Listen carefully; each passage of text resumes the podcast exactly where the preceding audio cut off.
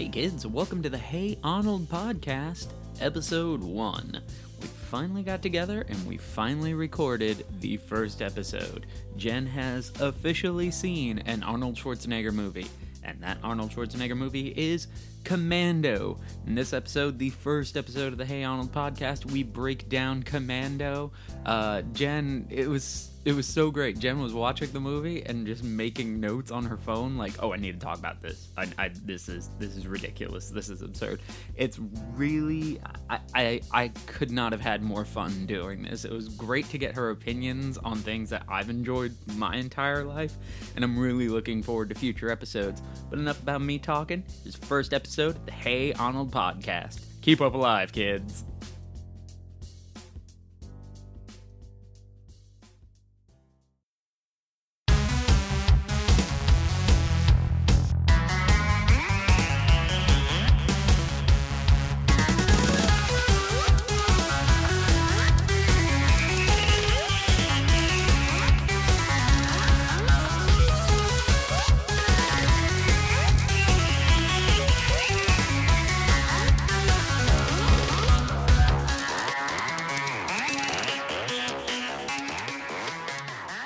Begins. so it begins. Welcome to the Hey Ahnold podcast. I am Mike Papadopoulos. and I am Jen Papadopoulos. And Jen, this is the first official, actual episode of the Hey Ahnold podcast. And with, with apologies for the longest delay between the intro episode and the actual first episode. We found out we were expecting a baby, which has kind of thrown off podcast recording and planning for a wee bit. But Yeah. we're we're back in the game now. Yeah. So we're uh we finally I finally got Jen to sit down and watch her first Arnold Schwarzenegger movie ever. And it was Commando. Commando. Let me go ahead and, uh, for those of you unfamiliar with the movie Commando, let me go ahead and uh, Give you a brief synopsis, and if in case we have to say it, spoilers, spoilers everywhere. But this movie came out in 1985. yes, 1985, the year of my birth. So if you haven't seen it, you really should have. I hadn't, and I don't know if I would have lost anything by having it spoiled for me. Right. So, 1985, Commando. A retired elite Black Ops commando launches a one man war against a group of South American criminals who have kidnapped his daughter to blackmail him into starting a revolution and getting an exiled dictator back into power. Like there's a lot of there's a lot of familiar faces in this movie. A very young Alyssa Milano, she had to have been about like 11 years old. Which is weird because she still has a like she still has an adult face. It's just an adult face and a tiny body. we've got um uh we've got like uh Bill Duke who is very familiar to Arnold fans for uh Mac and Predator. Um you've of course got Arnold Schwarzenegger, duh. Um you've got Dan Hedaya who was Cher's dad in Clueless. yes, Which made it really hard for me to take him seriously as an exiled dictator of Valverde. of Valverde, of Salsa Verde. Yes. Uh, it, in uh, in watching the film, we uh, we were like, "Where is this?" And then we saw the uh, the airport sign for Valverde, The Aeropuerta sign. Aeropuerta, and we both learned something. Valverde is apparently it's a fictional country or city used by Hollywood filmmakers when they require a South slash Central American locale without getting into legal or diplomatic issues, which I thought was fun. It's funny. The name translates as Green Valley, as Val is the Portu- Portuguese and Spanish word. The old-fashioned French word. The there's a lot of shit there. Hang on. I was gonna say It was I used think- in uh, Commando, of course, Super Carrier, Die Hard 2, and Adventure Inc. God, so many terrible films. Die Hard 2 is good. Rest are, are pretty shitty. I've seen, yeah, I've seen the other two. I I haven't. I haven't seen Die Hard 2, so Oh, Die Hard 2 is so good. You'll love it. Um, let's see who else was in here. Um, it was Dan Hedaya, James Olson as Frank Kirby. So I mean, a lot of great stuff. Um, this film is just so rife for parody. It is. It's. It's a great action movie. It's very entertaining, but I think it's very telling that like the first scene in the movie starts with a guy cleaning his cat box. So you literally know this movie is shit. yeah, Jen made notes. I did, and it looks like the ravings of a lunatic. All right, so let's go let's go down your list. of of my of my small like recap things. Let's see. Yeah, let's let's start from the beginning.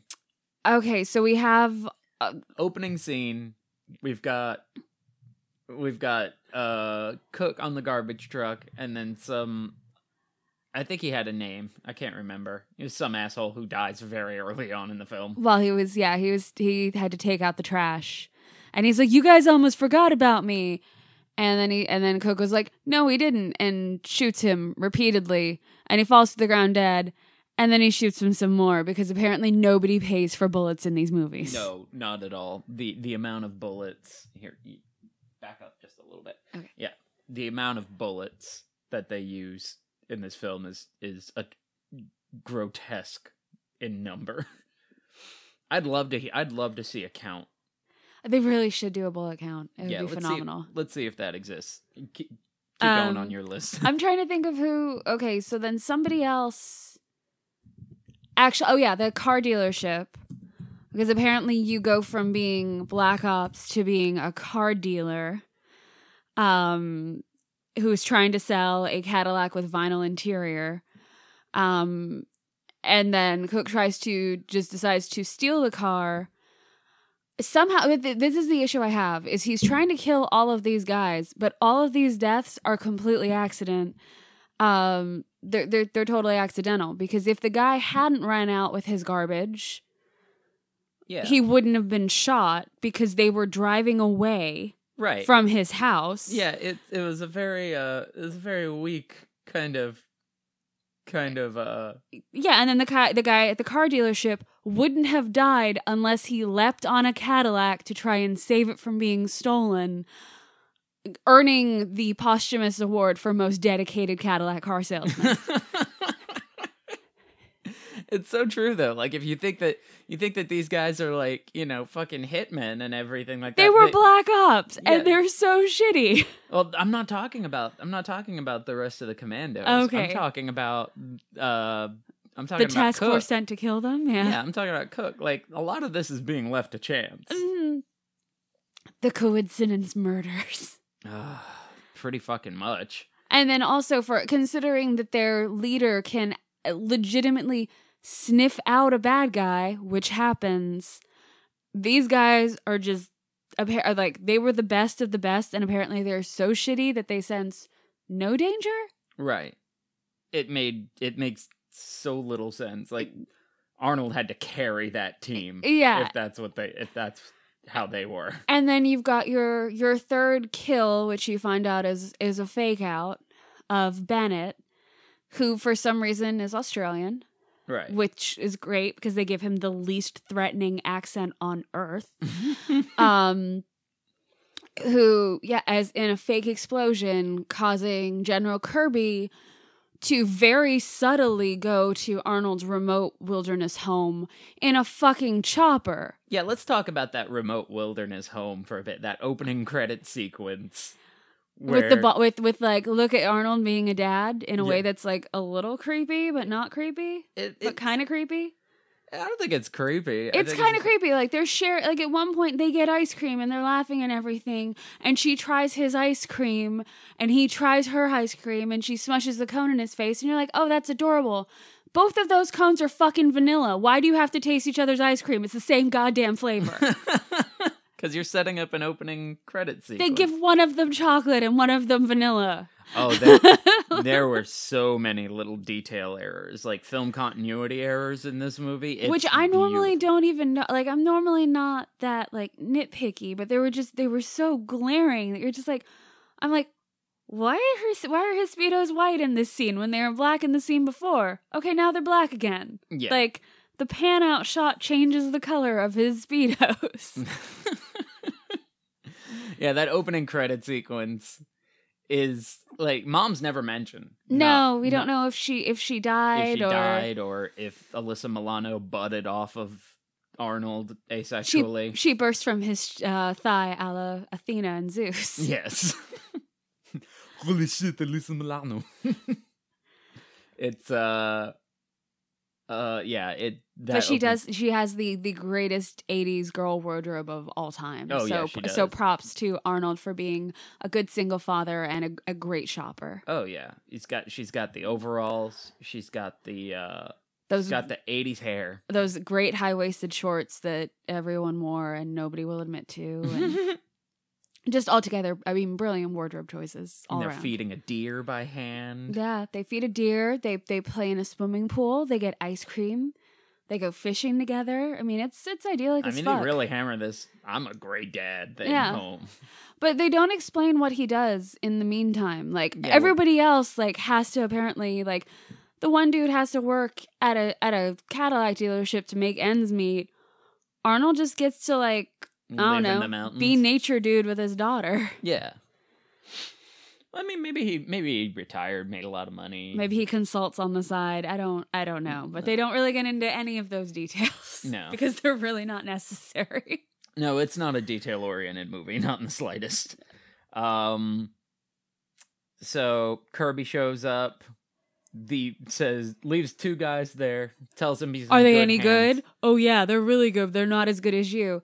Yeah, no, because they're cannon fodder in like the next two minutes. Oh, less than that. It was like 30 seconds after that helicopter took off. Yeah, which I don't understand because Kirby was the general that was in charge, like that was a like over Schwarzenegger or over um John Matrix. John Matrix, yes. That name is phenomenal. yeah, literally his guerrilla forces like he could have knocked them all out in one swoop and saved himself a lot of time instead of waiting for the helicopter to go away. Yeah. I, I don't know, but either way, yeah, Kirby shows up in the helicopter like a giant red homing beacon to where Matrix is. Quickly departs after leaving two guys, and Those two guys last 30 seconds. the, the one guy lasts a tiny bit longer. But um, and then he has to go. He's like, he's like, I have, to, uh, you know, he has the one guy. He has his daughter go hide under the bed in her room, which is pretty much the worst place for her to hide. So I'm gonna give him an X on the Black Ops uh, training manual there. Yeah. It's like throw her in a closet, or you know, why don't you have a panic room? I, I your I ex, know. your ex Black Ops, get a panic room. Was the concept were the concept of panic rooms around in I- 1984, 85? I'm fairly sure they were, but I mean, I like think about it this way: he's got a safe full of guns. Yeah. Be like, get to the shed that's full of guns, Right. because that's that's where that that's where I'm not understanding. Like that was the big thing for me, where the guy's alive, shot in the arm, and he's like, you know, keep an you know, keep a nose out for them because I can smell them. And um, he's like, he's like, I've got to go to my shed to get my rifle. I'm like, I know plenty of guys that were, you know, military, our military, or into guns. None of them keep their guns like they keep an like an entire arsenal Mhm. so far away from their house. right. Because you wouldn't have thought it would be that far away. Because when he says go to the shed, you're assuming he's going to the backyard. But apparently, in the time that it takes him to literally run to his shed, open the safe, go into his arsenal, ogle his weapons, and pick them out, that's enough time to have killed the one guy, stolen his, found and stolen his daughter, She's disabled disabled his car, and they've driven away. Like Right. started driving away. and weird guy with the mustache has enough time to find a chair, sit down, Get cozy. get cozy, and wait for Matrix to show up. not even out of breath or anything. No. So like it was just a very casual stroll, which leads me to believe his shed was like three miles away or some shit. Yeah, no, it doesn't make any fucking sense as to why it'd be so far away. No, Like, how big is this plot of land? and, and why would and why would somebody who is former Black Ops be that far away from his guns? right. It makes very little sense. to Unless he was like super intense on gun safety for his child, which I could respect. to but a it- point. to- but it doesn't really make sense. No, no.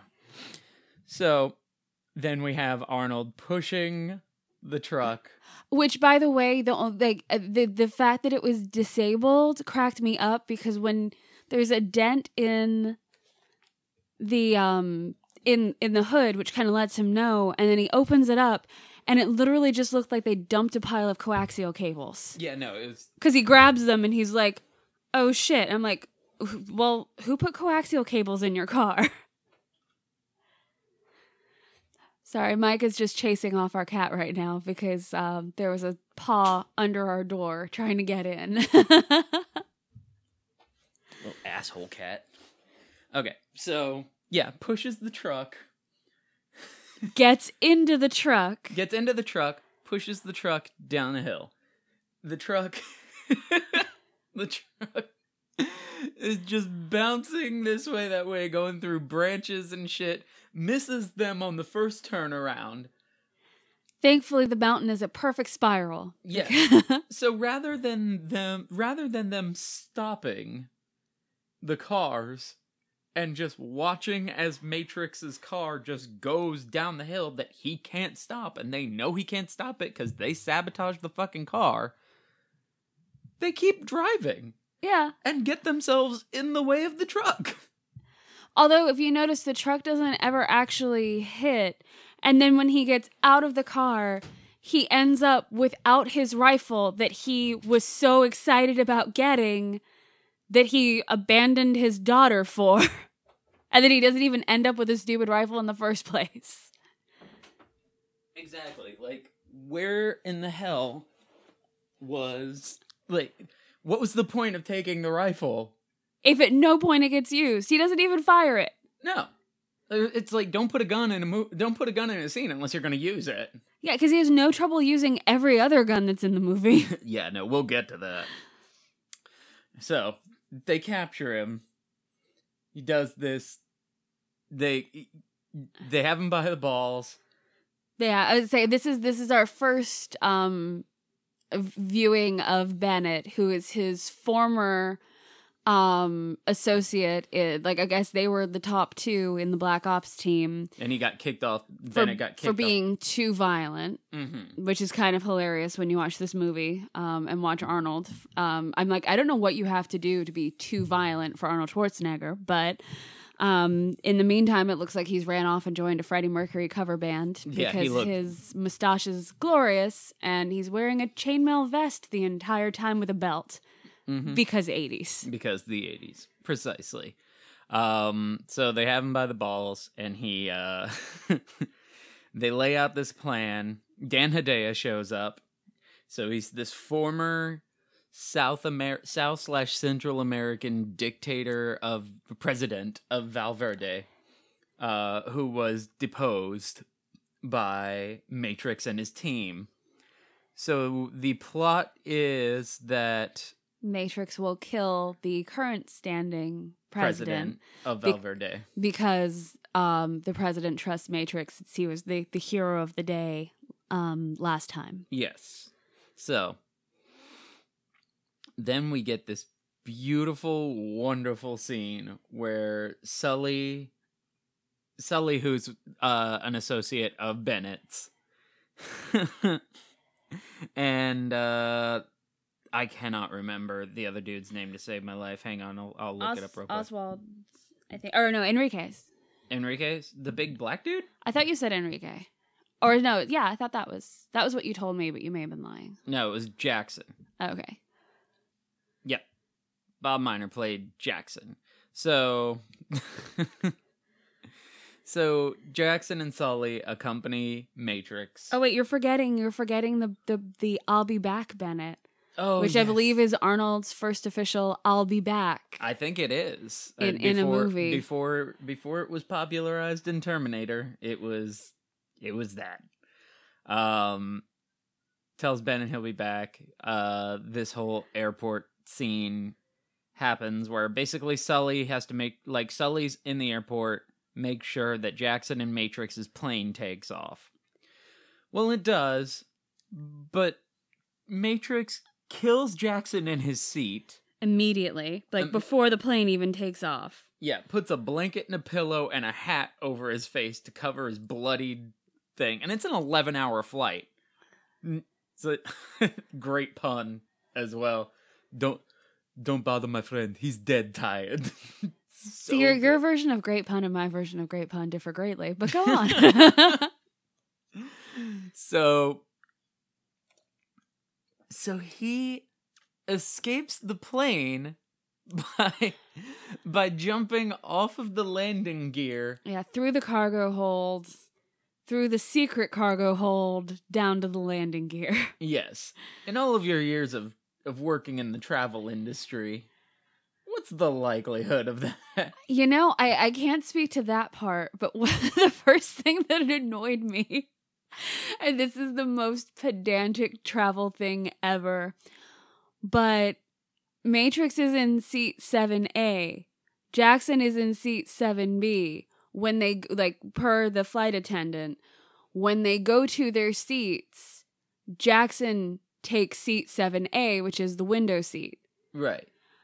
I'm sorry, if you've got a guy that you're taking against your will somewhere, it's like having a toddler. You always give the toddler the window seat so they can't escape. Exactly.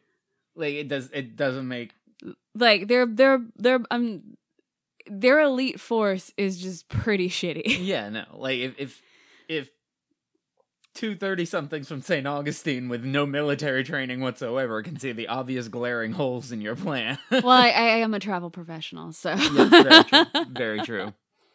So, kills Jackson, escapes from the plane via the landing gear, and jumps into uh jumps into the water. But there's like a it's like a it's like a fucking glade. It's like the Everglades at the end of this fucking runway. yeah, I'm like, where are they even starting from? Because he's it, like, I guess it's all in California. Yeah. because like he lands and it's like bamboo and he doesn't land in the water he lands on the bamboo which all magically bends for him instead of impaling him which is normally what happens when you land on something fairly solid from a great height no, it's it. They made they made pillows. Like you know how you bamboo like you can get bamboo sheets now, and there's like a really high thread count and everything. yeah because like there's that. a processing thing that goes they don't just like tie bamboo together like a raft and Mm. that's your new sheet Yeah, no. Well, I mean, they like it's inherent in bamboo. Like bamboo can be like form of a sheet and save Arnold Schwarzenegger from the landing gear of this. John John Matrix John has the power to convert bamboo to bamboo sheeting instantly with the power of his mind. That honestly, It's that's, not less far fetched than any of the other things that happen. I was just about to say that. It, in all of the things that happen in this movie, that one seems fairly Plausible. likely- plausible. So, pursues Sully through the airport.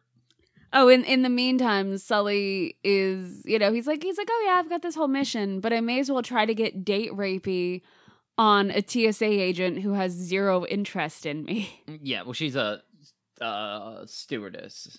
I is she a stewardess? I don't. They never made that particularly clear. That's she was just pretty true. a She- girl on a phone yeah, girl who's on apparently phone who getting her pilot's license. Yeah, girl on phone who obviously works for the airport. Like Yeah. they never say whether she's a stewardess, whether or not she's uh she's like a in like she's a pilot in training. They never say whether or not she's TSA. Or she works at like the front desk of the airlines. Like Yeah, it's very very nondescript.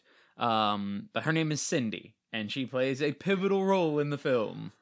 On a very unlikely yet pivotal role in the film. Um Commando. Commando.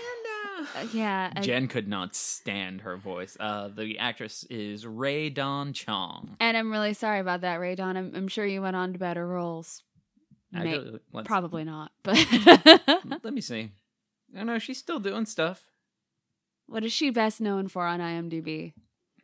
Uh, Commando's the top billing. Oh, At least it's it's the first. It says known for Commando. She was in The Color Purple. Jeff, who lives at home. What the hell is that? I don't know. And Quest for Fire. Uh, she was on an episode of That's So Raven in 2007. Uh, so basically, this was the peak of her career. She had recurring roles on TV shows, Mysterious Ways and Wild Card. I've never, Never I've heard of either heard of either those, them, yeah. She was on an episode of Poltergeist: The Legacy TV show, in 1997. Uh, yeah, she's done stuff. She she gets by. She's good. Well, now that we found that out, we'll go back to back Yeah. to the beautiful movie. So Sully's apparently trying to date rape this poor girl. Pursues her through the airport to her car in the parking lot. She shoots him down. He calls her a fucking whore. yeah, like like you do when you have a Napoleon complex and you get shot down. Yeah. Not to mention Sully throughout the entire airport has just lit up a cigarette and is just smoking in the airport like you did in the mid 80s. I was 80s. gonna say 1985 is a different time It was where men were rapey men and could smoke in airports. it was better times. oh, Um. So then she shoots him down. He goes back to his car. which Matrix, is conveniently parked like across the aisle from her. yeah. Matrix comes up behind poor Cindy, puts his hand over her mouth, and says, "I'm not going to hurt you." And She thinks she's going to die, but manages to be annoying anyway. yes, he tears the seat out of her car. For reasons we're not really sure on. Because originally I was like, oh, it's so that he can lay flat and not be seen. But every other scene of them in that car, he's sitting perfectly upright. Yeah, like it. It makes no sense. He should have been laying down. Yeah, I'm like, I'm pretty sure seats are adjustable, dude. Yeah, just just recline. Slouch a bit. Yeah, recline. Yeah. You could recline in seats in the 80s. That was an, it was an older model car, so maybe it didn't recline. Maybe. But I'm like, just slouch a bit. Tuck your knees up. Yeah. You're flexible. Uh so they pursue Sully to a restaurant in a shopping mall. In the Galleria, which I was really hoping was going to be the headquarters of Cher's dad, aka Dan Hedaya. Dan Hedaya, who I've forgotten the name of his actual character. Yeah, let me let me I'm just gonna look. call him Cher's dad for the duration because that's really the role that that he speaks to me the most in. Okay, his name is Arius. A R I U S. Fine, I'll call him Sharius Dadius. Sharius Dadius. That's horrible. so yeah, so there's this passports handoff. Passport and cash handoff at, at a an off-brand Bennigan's. mm-hmm. Uh Uh, Matrix Matrix brilliant plan for getting Sully alone is to have the woman that he called a fucking whore stalk him into the restaurant, try to seduce him out so that Sully can or so that Matrix can beat the crap out of Sully to get the information he needs on where his daughter is. Yeah. It does not go that way. Cindy instead tells a cop that John Matr- that there's a psychopath outside who's kidnapped her. Which is the smartest thing that she did in the movie, and then she proceeds to undo all of it. exactly. Like has a change of heart in the middle of this what turns into a shootout at the Galleria Yeah. between armed security guards, which is weird. Like They were less mall cops, more mall commandos. Yeah, pretty much. Um, I loved that one security guard who, who's like chatting up some chicks, and he's like, "Want to see me kick some ass?" Oh, and this is, I think, the one of the first occurrences where we find out that nobody in this film can say the word motherfucker properly. No, the first one was when he got captured, like when his truck flips and he goes, "Freeze, motherfucker!" Oh, Like, that's right. Sorry, this is this is where motherfucker number two comes in. yeah, He's like, he's like getting, they're getting more of the cops on the radio, and it's like, the, he's like, it's about six two, da da da da. It's like one big motherfucker. Like, why can't anyone say this word correctly? Also six two, like really. I mean, I guess he's he's built, but I'm like six two, like in reference is is perhaps larger than the average dude, but not like so gigantic, or it would be like, oh my god. yeah, it's absolutely absurd. Sorry, we're having to pause for a cat delay one more time. Just keep the door open, babe.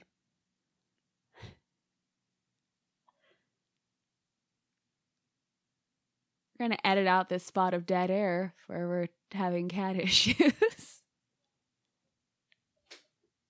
We're gonna edit this part out. The cat dead air. No. We'll keep it in. Oh, Um Yeah, so this whole shootout happens at the Galleria and it's ridiculously absurd. yeah, Uh, because at one point he, oh yeah, the the best part when he chases down Sully, because Sully sees him and almost shits himself, and then needs to get to. And then I think this movie would have never taken place. uh, Like you could not remake Commando. I think you could remake Commando. You couldn't remake Commando. This would all be solved with a cell phone Oh yeah, that's true. because the big the, the the the main I think we kind of skipped the main plot of it is that his you know his daughter is kidnapped. They think he's on a plane because there is no Wi-Fi. There is no other way for them to get updates. He has 11 hours, which is the length of the flight to kind of save the day, find his daughter, everything else before they find out that he was never on the plane and they kill his daughter. right. So, So, he has to. So Sully has to run to a phone booth, and apparently Arnold Schwarzenegger can just pick up a phone booth with a human being inside it, and tip it end over end like he is tossing a caber. rip it out of the fucking ground, and then Sully's fine getting out of that. Yeah, Not battered, bruised, anything like that. Just scared and sullen. and sullying.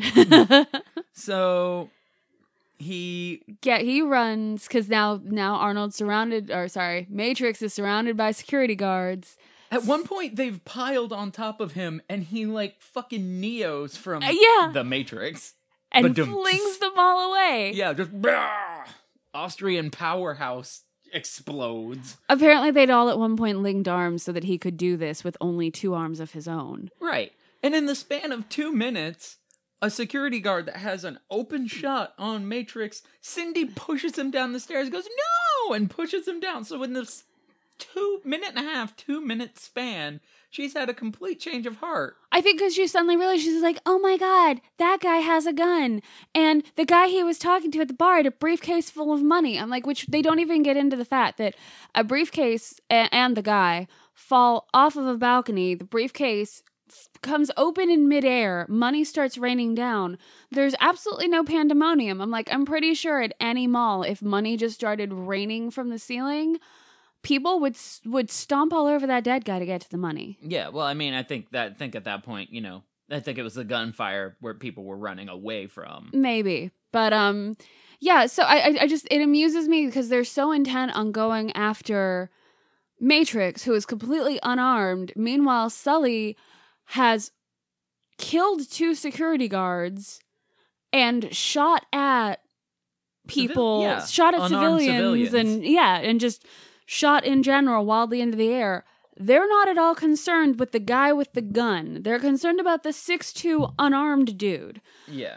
um, yeah, so Sully makes it into an elevator, and Matrix decides to utilize the weird inflatable decor of the Galleria, tears it like it is a child's balloon, yet is secure enough in it, like believes enough in its structural integrity to try and use it as a Tarzan rope to land on top of the elevator. Right. Like, how the fuck is this overgrown party streamer fastened to the fucking ceiling? Number one, It's bolted on to carry a huge motherfucker. motherfucker. It- so he gets on top of the elevator, lets Sully get off the elevator, and then jumps down to pursue Sully into the parking lot. yeah. He could have just punched through the top of the elevator. They have like shafts and shit like that. They have doors. They have an escape hatch, yeah, and and the thing is, you, you your initial thought would be, well, he probably can't punch through, you know, the the elevator. Um, you know, it's not really the shaft at that point. Like he can't Or punch the through. hatch, yeah. he can't punch through the hatch. Like no man is that strong. He can punch through everything else, and at one part, he t- just tears apart the padlock and chain holding a gate together. So I'm pretty sure if he if there was like where there's a will there's a way, he could have gotten into the elevator. Yeah, no. So they chase Sully down. He tries to steal Cindy's car. Cindy runs out to his yeah, car. you know, he's already driving away, and she has somehow found another exit that puts her ahead of the parking garage and, and ahead of him. And she's like, "Stop it right now! Let me get, get me in the car!" And she, of course, gets in the car, immediately falls over because there's no seat. Hilarity ensues. oh, and we forgot about the part where Sully peels out with his Porsche and hits Matrix. Who has no damage at all? No, just like gets hit with a car. Matrix bounces off of the windshield, lands on his feet like a cat, and just goes and steals Cindy's car. Hashtag Black Ops. Black Ops, yes. So there so Cindy lays it all out in the car. She's like, "You you know, you kidnap me, you do this, you, you steal my car, you rip the seat out, you're swinging like Tarzan, they're shooting at the blah blah blah blah blah blah." Meanwhile, It's I'm like, why did you get in the car? Do you not have insurance? All you had to do was go to the police after the shootout and be like, hey, remember that giant guy that beat the crap out of half of you? Well, he was chasing that weird little short, weaselly, rapey dude who killed half of you, and he stole my car. And I think the like it would be fairly easy to trace what with the giant news coverage of the mass shooting at the Galleria. Right. Like there would be it wouldn't it wouldn't be a really hard story to corroborate. Yeah, it wouldn't be a hard sell. Plus, at this point, he's already smashed the crap out of most of her car and torn the seat out, so her resale value's kind of shot to shit anyway. So there's really no reason for her to get back in the car with him. No at not- all. Not at all. None. But thank goodness she does. yes, because it leads to some it leads beautiful, to beautiful my favorite scene in the entire movie. First off, you have that you have that chase scene where you have the chase scene where there Matrix is hitting the side of Sully's car. The side of this Porsche is obviously fucked up, but in scene take like in scene to in take to take, the car's fine in some scenes and fucked up in the like it goes fucked up, side of the car's fine, fucked up again. So they're reusing footage that they took for when the car was fine.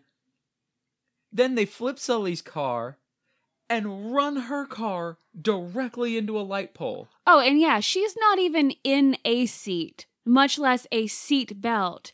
It was a high speed chase. They hit into a lamppost.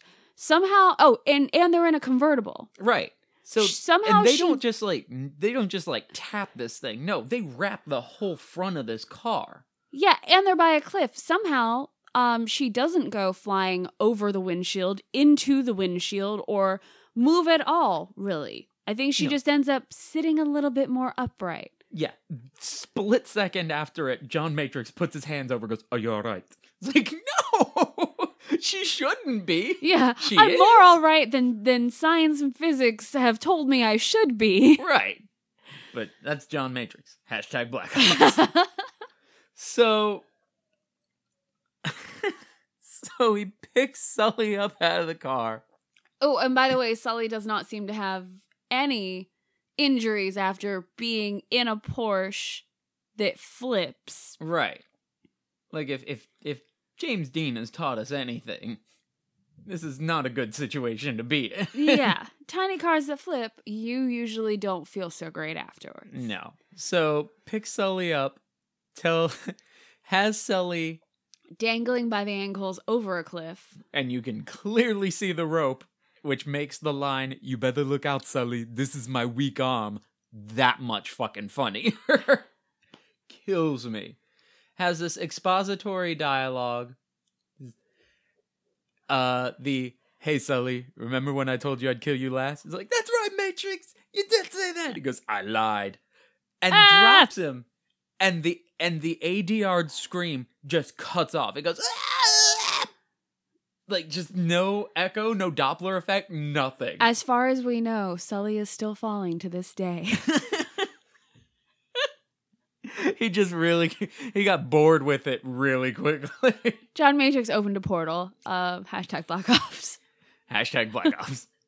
so they they steal Sully they flip Sully's Porsche back over. And it's fine because that's all that takes to repair a car that's flipped is just to put it back on its wheels, which at one point it was driving on two of the wheels before it flipped. right, because it, it was on two wheels and then flipped like hit the side of the gorge, I guess. Uh, hit the know. side of something and flipped. Apparently, all the tires are totally fine. Everything is intact. Yeah. Uh, well, the side of the car still fucked up in that scene, and then the next scene when they're driving, side of the car is fine. which is hysterical. So they yes, thankfully, Sully does not disclose any information. He is a loyal soldier to the end, um, but has a key that is clearly marked with his motel and the room number. right. Like a big friggin' plastic keychain of the hotel with the room number. It Sully would never have lasted in Black Ops. no Sully Sully obviously was not in Black Ops. Sully was in no ops. No rapey, ops rapey Napoleon Ops. I don't I don't understand how he got this job.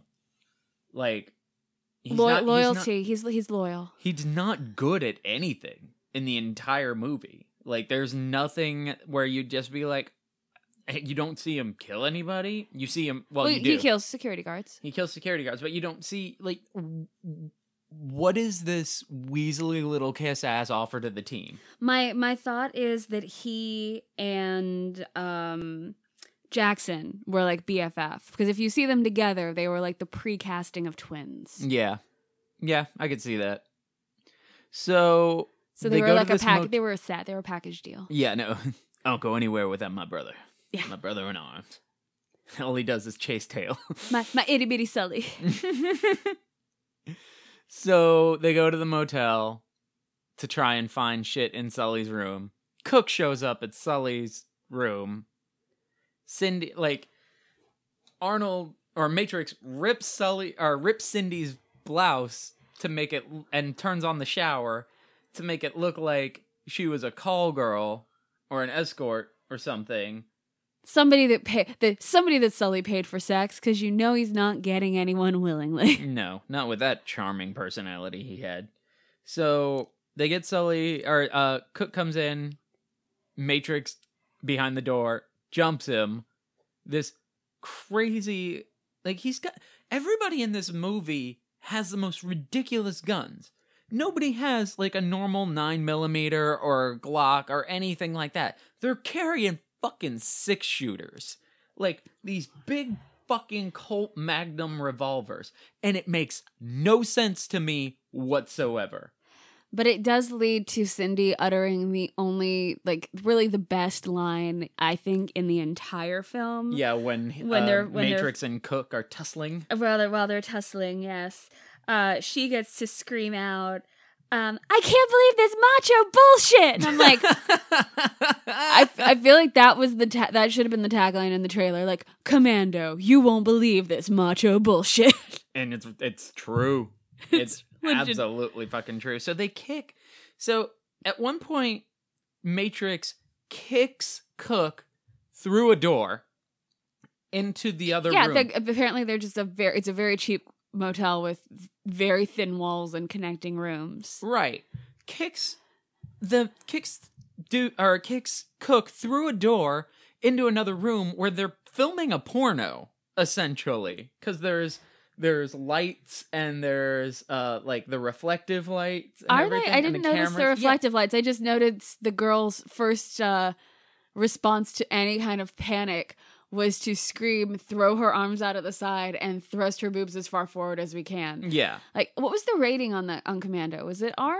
It had to be R with the language and everything like that. Like I mean, it was 1985, so maybe it was PG 13. yeah, it's true. Didn't really care about children. All right, Commando. Let's. I should really just keep the IMDb page up. Um, where is the rating? Oh, it's been. It was nominated for some awards. It didn't get any of them. It was nominated for I think like sound editing or something. Uh, Saturn Award for best special effects. Yeah. which is absurd. And then uh, uh, Alyssa Milano was nominated for the Young Artist Award. But uh, yeah, it uh, pretty sure is rated R. Yeah, Where the fuck is the rating on here?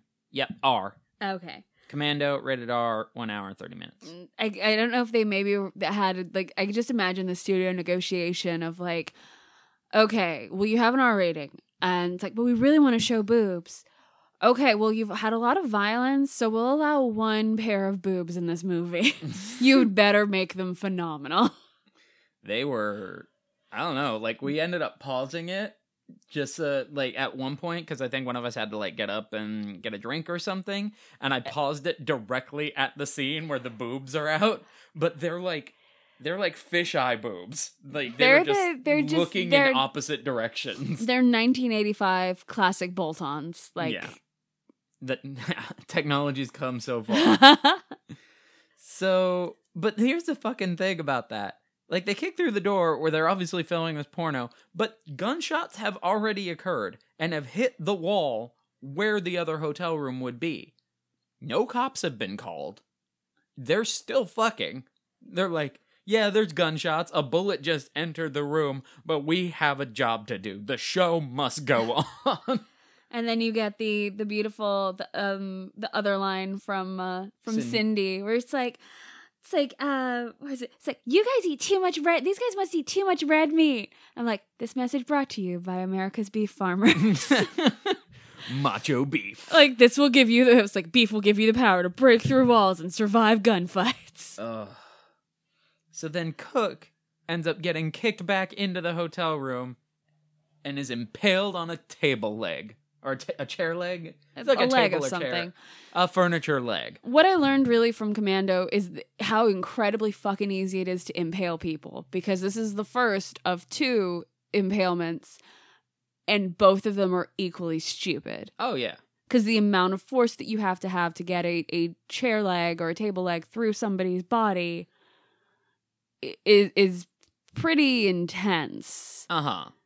And we won't even talk about the second part yet No, no, no, no. So, so they kill Cook. They look through Cook's car. They find a, they find a, uh, random fuel receipt yeah, random fuel receipt in the glove box. They go to the warehouse where Arnold, where Matrix is able to rip the padlock and chains off of the gate, as we previously hashtag mentioned. black ops Hashtag Black Ops. Um, and the whole thing's it's a weapons depot, like this whole huge big weapons depot, which doesn't make too much sense because Well, they find the they find the fuel receipt, and he's like, "Oh, it's in a warehouse. Like it's it's it's by like a bunch of warehouses."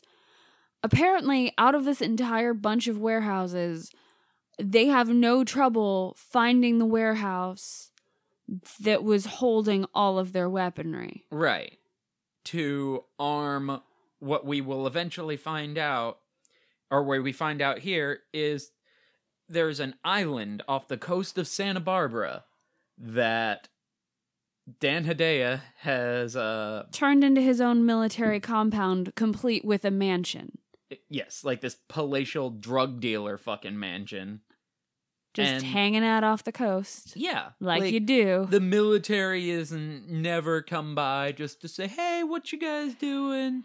No, if a s- uh, Coast Guard's not like, hey, why are all of these arms being shipped to this tiny island? Nope. South Amer- South American dictator pretty much owns this island off the coast of Santa Barbara, and nobody has batted a fucking eye.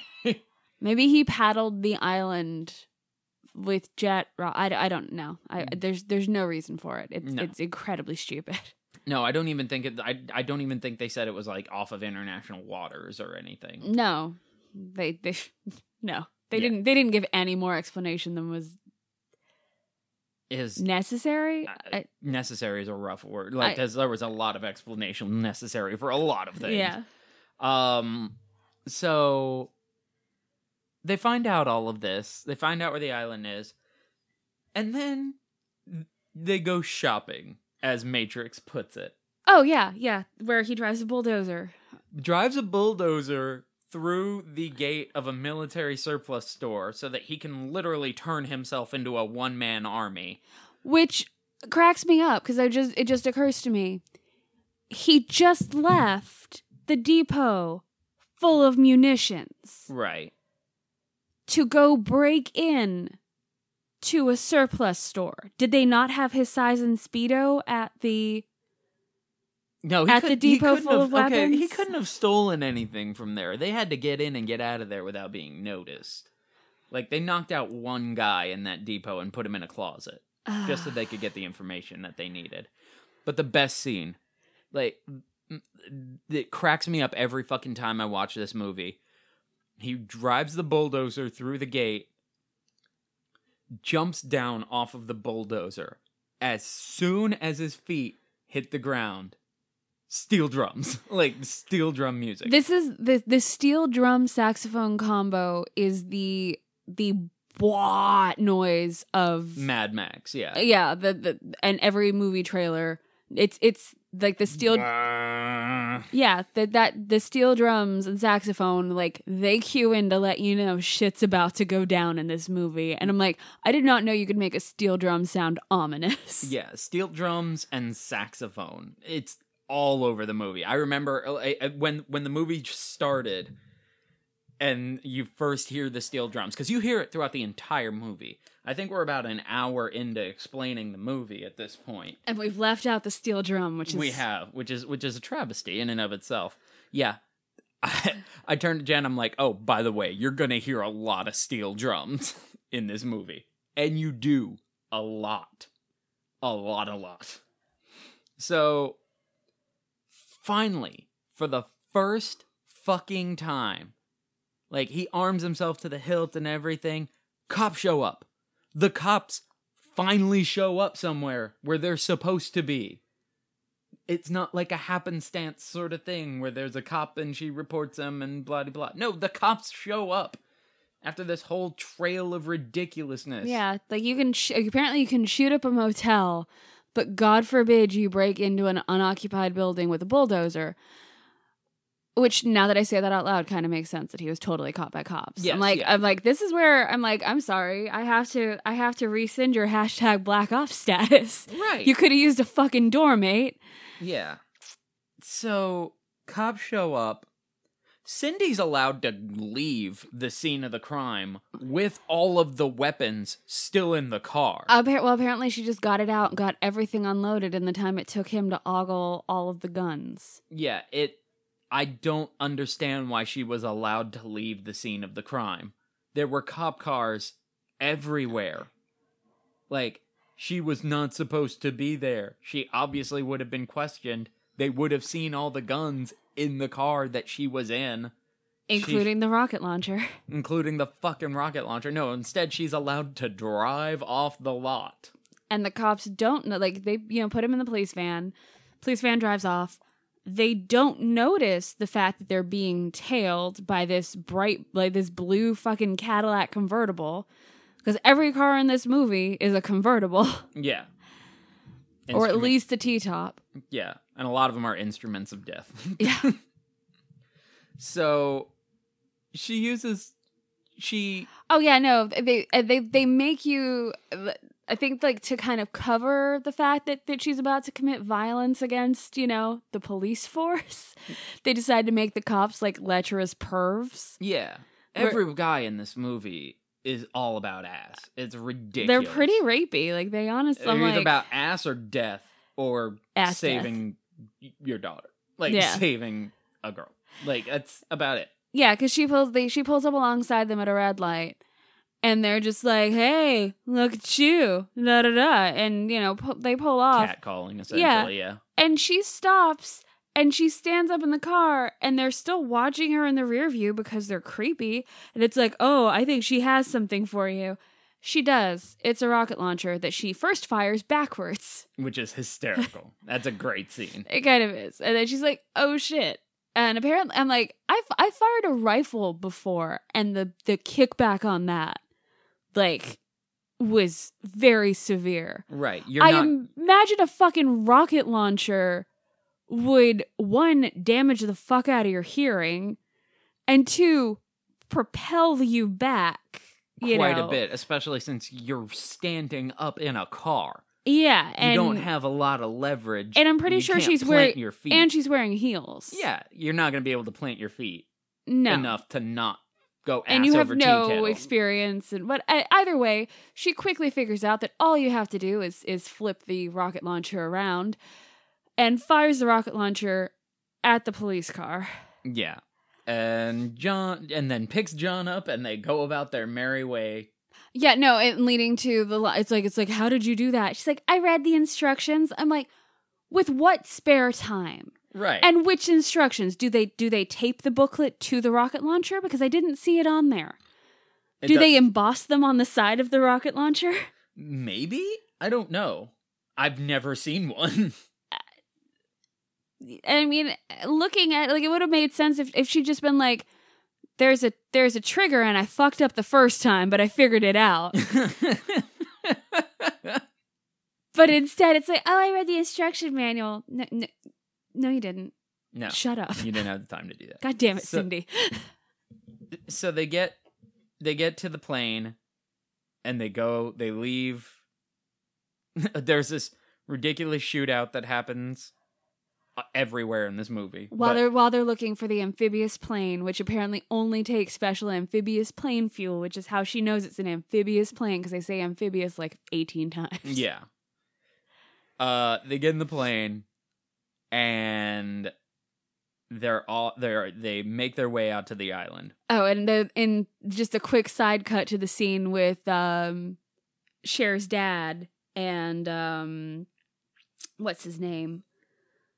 oh Uh, bennett and Bennett having a conversation and it's and he's like, "Oh, when Matrix gets here, you're going to be worried, mate." Like it's like Matrix and I could kill all your men. Matrix and I and it's like Okay, we get it. Like you, you and Matrix, like Biff- BFF yeah, for life. fucking biffles Yeah, and it's like, biffalops Biffalops. Their special mission is love. hashtag biffalops yeah, it's it, it, it was just it was so weird because it was kind of like a like my dad could beat up your dad kind of conversation. yeah it was absolutely absurd It was just kind of like, well, you're gonna need protection from from Matrix because Matrix and I could do this. It's like, oh god, okay, we get it. Like you, you and you Suck his Matrix. fucking dick off, why don't you? There was a lot of um a lot of sexual tension on the part of Bennett, There was. and it wasn't just the Freddie Mercury uh, cosplay that he was wearing. Hey, don't stop him now. He's having a good time. Talking about balls. Talking about balls. Yeah. Anyway, Stop me now. so she flies to the island, or she flies Matrix to the island. Although it looks like Matrix is doing a fair amount of flying too, so it's still not entirely decided why Cindy's there to begin with. especially because she couldn't figure out how to make the she could she, she couldn't figure out where the plane go up lever was. Yeah. To narrowly avoid hitting the T tops on boats. Or not T tops, the Bermuda tops on boats. Yeah. So it's like, So Matrix has to save her ass there, but apparently apparently she's there to fly the plane while he removes all of his clothing. yes. Because when they get out of the plane and he gets into a raft, He's, he's, in a only in a speedo yeah, loading up this ridiculously small raft with, a ridiculously ridiculous heavy cache of weaponry Exactly. and apparently a change of clothing. So I'm like, is he going to do this entire fight in a speedo? Because I, I will die. That would have been that would have made that what what's already a phenomenal fucking shootout. That would have made it ten times better. Like just him in a speedo, just fucking lighting everybody up. But I love the fact that he remember like it's a battle like like, the the fight is taking place during the day. Like it's mid-afternoon on this island off the coast of of Santa Barbara. Yet he still covers himself in like camo paint. Right. Well, I mean, there's there's plant life and everything. There's a wood- botanical fucking garden. there's wooded area around the palace that he Ugh. was shooting out of for a little bit. Don't you try to justify John Matrix I'm- actions. I'm just saying, like we've picked the fucking we've picked this movie to shreds. I just like that he stopped to put his makeup on. Yeah. And Yeah, so and that's where his speedo ch- his speedo changes color from the time that like she gets him out of the seaplane, and he yeah gets onto the gets onto the island. It's like speedos are white, then close up shot, speedos are black again, and then next thing you know, he's fully kitted out in his commando gear and his pants and his boots and his socks and everything. Oh, you know what we did though? We skipped Bill Paxton. Aw, Bill Paxton. Yeah, Bill Paxton plays a radar technician at a fucking military, uh, a Coast Guard base or something like that. Yeah, uh, he, he's trying to fly over um military- Restricted airspace, yeah. yeah. military airspace. And Bill Paxton's the radar tech. And then nothing really happens from it. No, Like- she ducks down under the radar and manages to fly the plane close enough to the water to confuse the signal because that's apparently all it takes. Right, but I think I think it starts to get Kirby involved, if I remember correctly. Like the significance of that scene is that they it starts to get Kirby involved. Or is the, or does Cindy end up Cindy doing ends that? up calling Kirby. Remember? So what is the- Commando, Charlie Bravo five eight, Commando. Ugh, Just to let you remind you what the name of the fucking movie is. exactly. Like eighteen times. She has the titular line. Commando. Ugh. So, but yeah, then and and what is the plot significance to that? None. to that- None. There was nothing. Bill there was Paxton no reason scene. for it. Bill Paxton was incredibly underutilized. Ah, poor bastard. I wanted to be like, this is why he made While You Were Sleeping, but I'm pretty sure that's Bill Pullman. I don't know. Sorry, Bill Paxton. so, yeah. So then we get to the shootout where he's planning the C four charges, and those C like that explode. Those explosions are hysterical because they clearly come from within the building. They're so from within the building. There's and then there's a um a watchtower, which I've watched enough of these movies to know you take out the dude on the top of the watchtower first. He saves him for last, shoots him, but then when they're, you know, cool guy walking away from explosions that are happening from inside the building, because apparently these bombs burrow, the top of the watchtower explodes. yeah.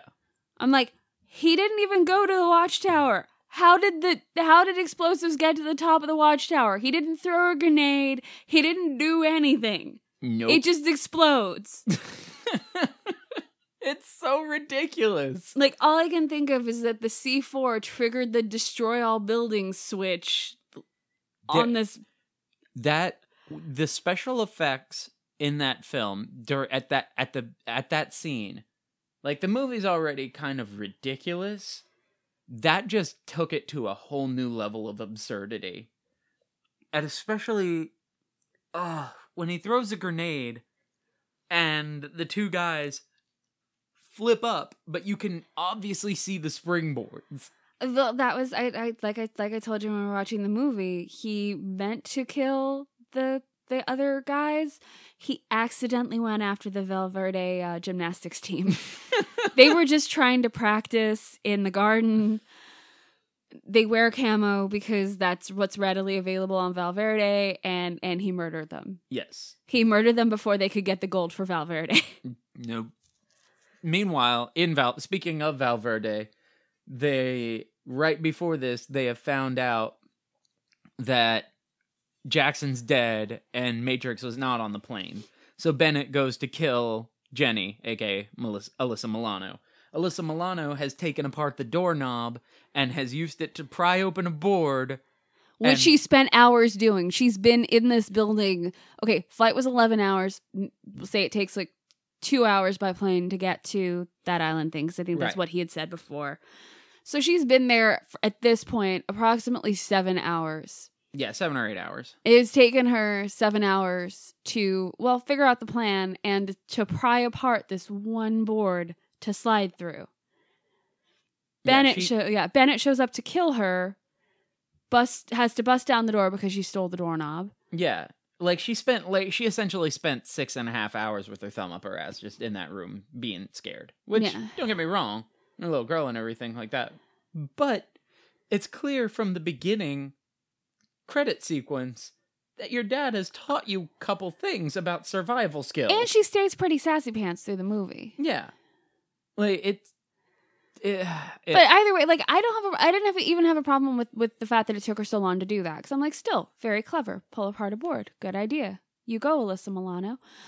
Um, but the fact that when Bennett goes after her, he just all he has to do is gently fling himself against that wall.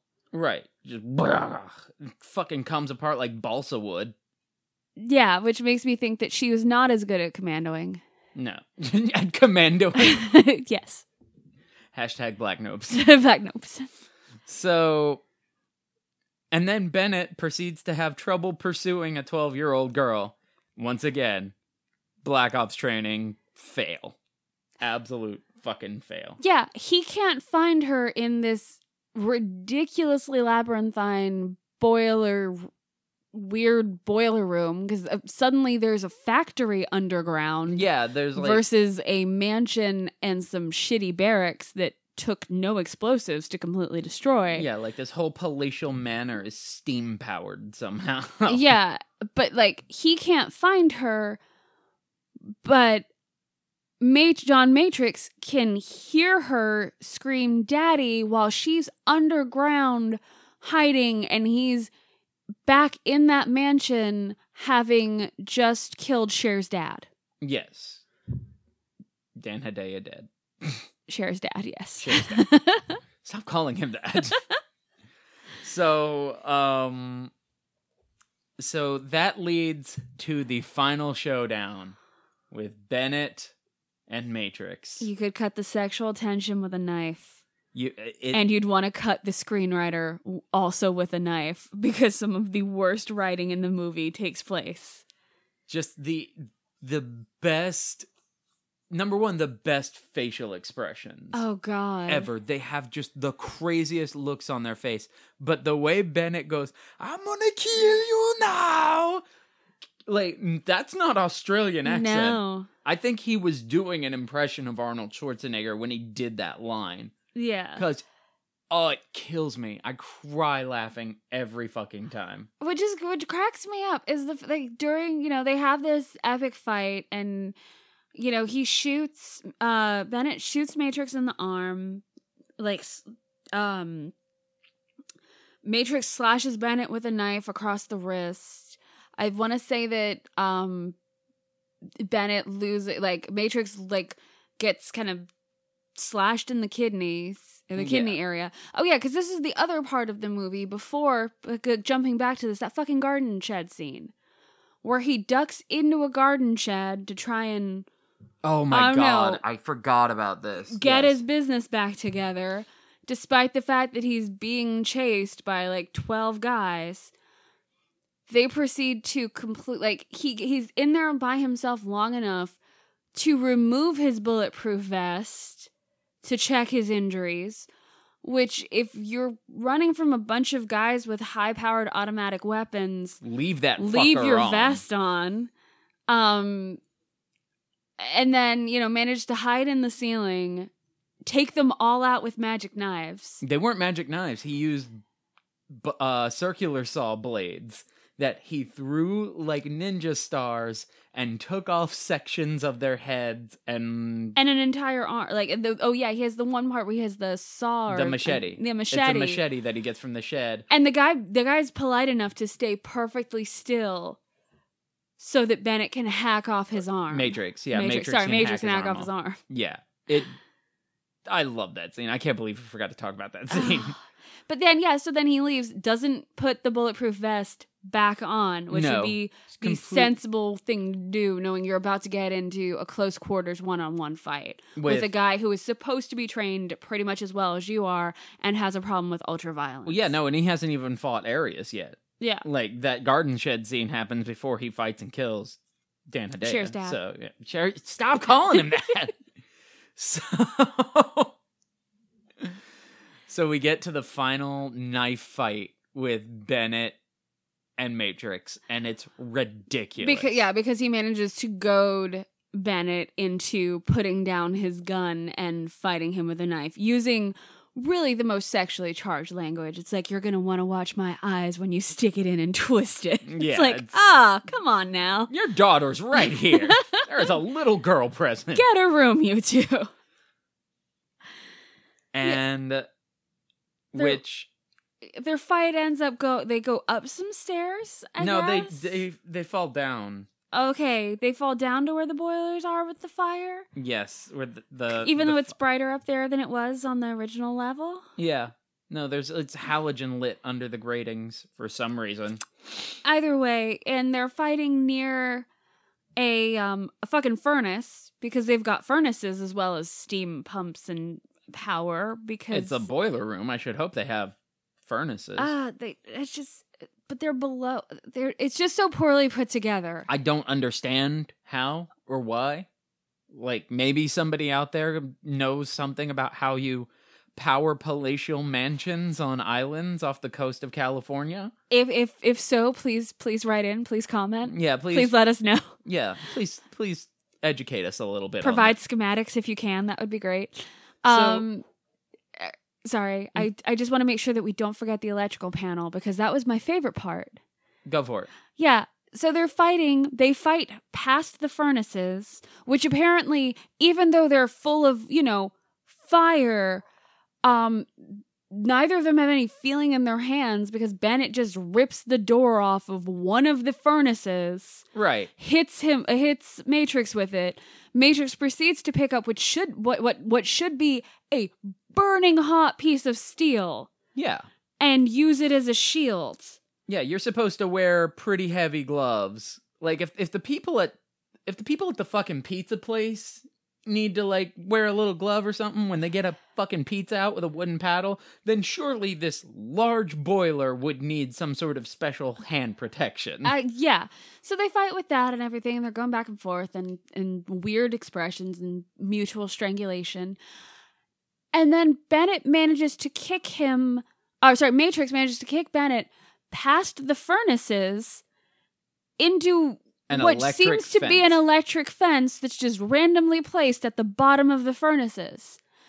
Bennett proceeds to take a massive amount of voltage for a significant amount of time, and then he's totally fine and again. then bounces right back from it. like he's powered by electricity. Yeah, like he's he's fucking uh Jamie Foxx from the last Spider-Man movie. I, I, I just, it just in terms of just what the fuck moments, I'm like, that would have killed him, or at the very least, he would have pissed himself and fallen unconscious. right. Like it should have ended there. Yeah, but he's totally okay.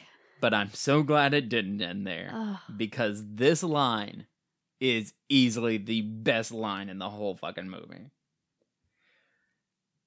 Mi- Bennett is against the wall, pushed against the wall, unveils a gun, which he's had the entire time. the entire time. Unveils a gun. Matrix breaks a piece of pipe off the wall and throws it at Bennett. a large diameter hollow piece of pipe. impales Bennett, goes through Bennett into another pipe, enough for steam to start escaping from the pipe that is through Bennett's body. Yeah, but not the chunk of flesh that was presumably punched out like a crazy ass hole punch. Because if you think about it, the steam is coming out towards Matrix. Right. It should have propelled that weird, like, donut circle of flesh at Matrix's head, smacking him in the forehead and instantly killing them both. That's like his stomach plug on the ground there. Eh, yeah, but there's like no the, the steam is just shooting out, but where where's the where's the bit of body that was cut? And also how sharp was the the thing? Like he ripped it off of the wall. It was still perfectly round. right. There was no shearing. The amount Like, have you of ever stabbed your own hand with a straw before by accident? Not through my fucking hand No, with but I no mean, force. It lead like even though it's perfectly circular and everything, it's still like it it leaves a it hurts. It smarts. right, it leaves a mark, but it doesn't go through your entire fucking body. I think it could. if it was propelled by a by like a fucking rocket launcher power, not thrown by an Austrian dude who's already been shot in the arm. Yeah, like that's true. he doesn't have like he shouldn't have enough propulsive force to throw a piece of aluminum tubing through a man into another machine to force steam out without there being a flash. Ch- I just the movie falls apart. As if it uh, uh, it was perfectly intact up to this point. I could deal with it until that point. But then the line, that beautiful, beautiful line, let out some steam, Bennett. Oh, Jen yelled. I, I may have actually screamed out loud. She's like, "Come the fuck on!" oh, it was beautiful.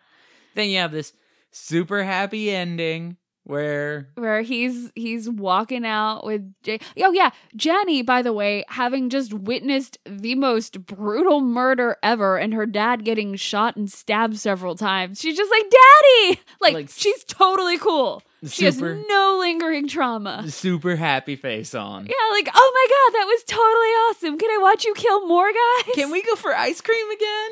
I want to feed deer. yeah and then he's you know the dramatic scene of him like shirtless of course carrying her out on on one arm which i correct me if i'm wrong is a fucking arm he was shot in No, it wasn't.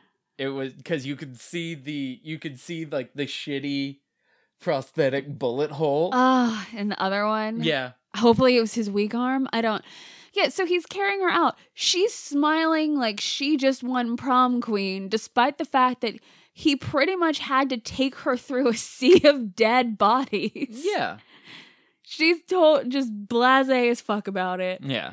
you know, walks out to General Kirby and like 30 other dudes who apparently were just chilling on the beach, like waiting. Cause you see, like after after that, you you see him coming in with the helicopters, and then friggin' Cindy and her derpy flying of the seaplane, like wobbling along behind these helicopters. Yeah. And you know, she yeah, she lands and everything and and General Kirby's like, "Oh, so you're to come back." He's like, "I want you to lead the team." And he's like, "I'm done with that." And Kirby's like, "Until next time." And then he goes, "No chance." It's the last words in the movie. But then Jenny like runs up to Cindy. and embraces her like excitedly. I'm like, "You don't know this bitch." She's never met her in her life. No. I don't know if they had like a quick talk where like he's like carrying her with one arm. He's to be like, "So you're gonna meet this chick?" I'm like, you know, she she can kind of fly a plane. She has no like We owe her a car. we owe we owe her a car. She has no sense of self preservation whatsoever. She might be your new mom, like, but be excited to see her. Like, you know, you'll get to know her. I'm gonna get to know her. Like, I- I'm I'm gonna I'm I'm gonna do her. And she's just like, "Oh my god, dad, that's awesome. Can we go for ice cream afterwards?" yeah. So that And then they all get in the seaplane together and fly off. And I'm like, is nobody nobody's mentioning the fact that they stole the fucking plane in the first place? Like, well, I'm they pretty stole it from the guy they killed. I'm still like I'm pretty sure it's like evidence in in a multiple murder trial now. Yeah.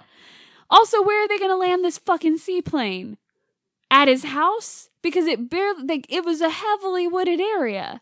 Are they gonna land it in a stream? Like where are they going in this seaplane? They're going back to the pier.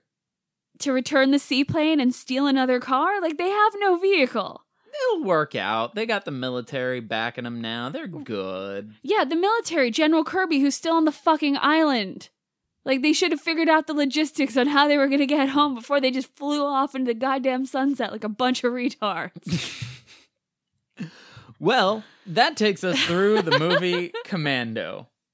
Scale of 1 to 10, Jen, what'd you think? Ah, Honestly, like in terms of of the things that you would like on an academy rating level, it's a 3. The script writing was awful. The special effects were kind of laughable. The editing was utter shit. But in terms of sheer entertainment value, I have to give it like an 8.5 cuz it was an it was an in, it was an interesting fucking movie because you're just is. like, what the hell is going on right now? Yeah, it's ridiculous and it's hilarious, but it still holds up as a really it's a good action movie. It is. It's it's very, you know, it's explody and, and shooty and there's interesting deaths like that dude getting half his scalp like filleted off by By circular by a saw blade. circular saw blade. Like you do.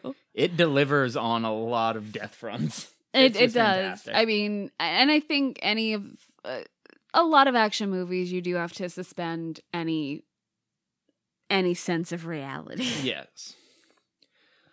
Well, how how is that for your first Arnold movie? I was I I think it's gonna be better than that one you're gonna have me watch where he plays what is it, the devil in Brooklyn or What was that one?